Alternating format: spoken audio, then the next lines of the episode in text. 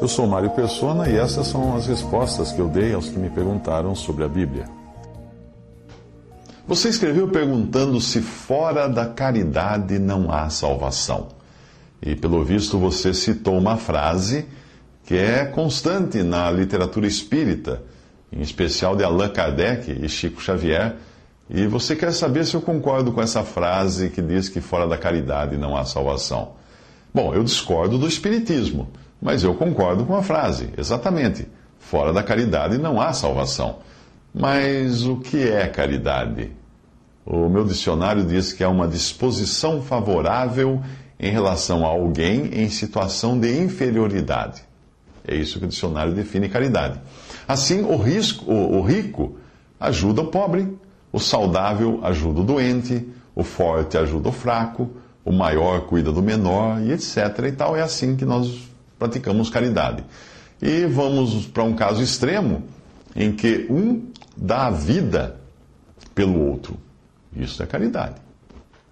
Se nós subirmos na escala, quem é o maior, que mais pode, que mais faz, que mais cuida?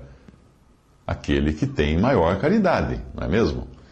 E ninguém, e a Bíblia diz que ninguém tem maior caridade do que esta, de dar alguém a sua vida pelos seus amigos. Porém, a caridade vai a extremos, além de amigos. E a Bíblia continua dizendo o seguinte: Deus prova a sua caridade para conosco em que Cristo morreu por nós, sendo nós ainda pecadores. Mas que, que caridade é essa, afinal, que fora dela não há salvação, porque você mesmo disse, fora da caridade não há salvação. Que caridade é essa fora da qual não existe salvação? Simples. Vamos à Bíblia novamente. Nisto está a caridade, não em que nós tenhamos amado a Deus, mas em que Ele nos amou a nós e enviou o seu Filho para propiciação pelos nossos pecados. 1 João 4,10. Fora dessa caridade, realmente não há salvação.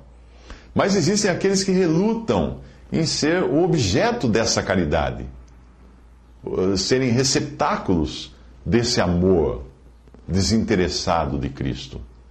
Somente alguém que se ache muita coisa, que não reconheça a sua própria nulidade, que não reconheça a sua ruína, a sua imperfeição, teria a audácia de dizer a Deus: A minha caridade é que me trará salvação.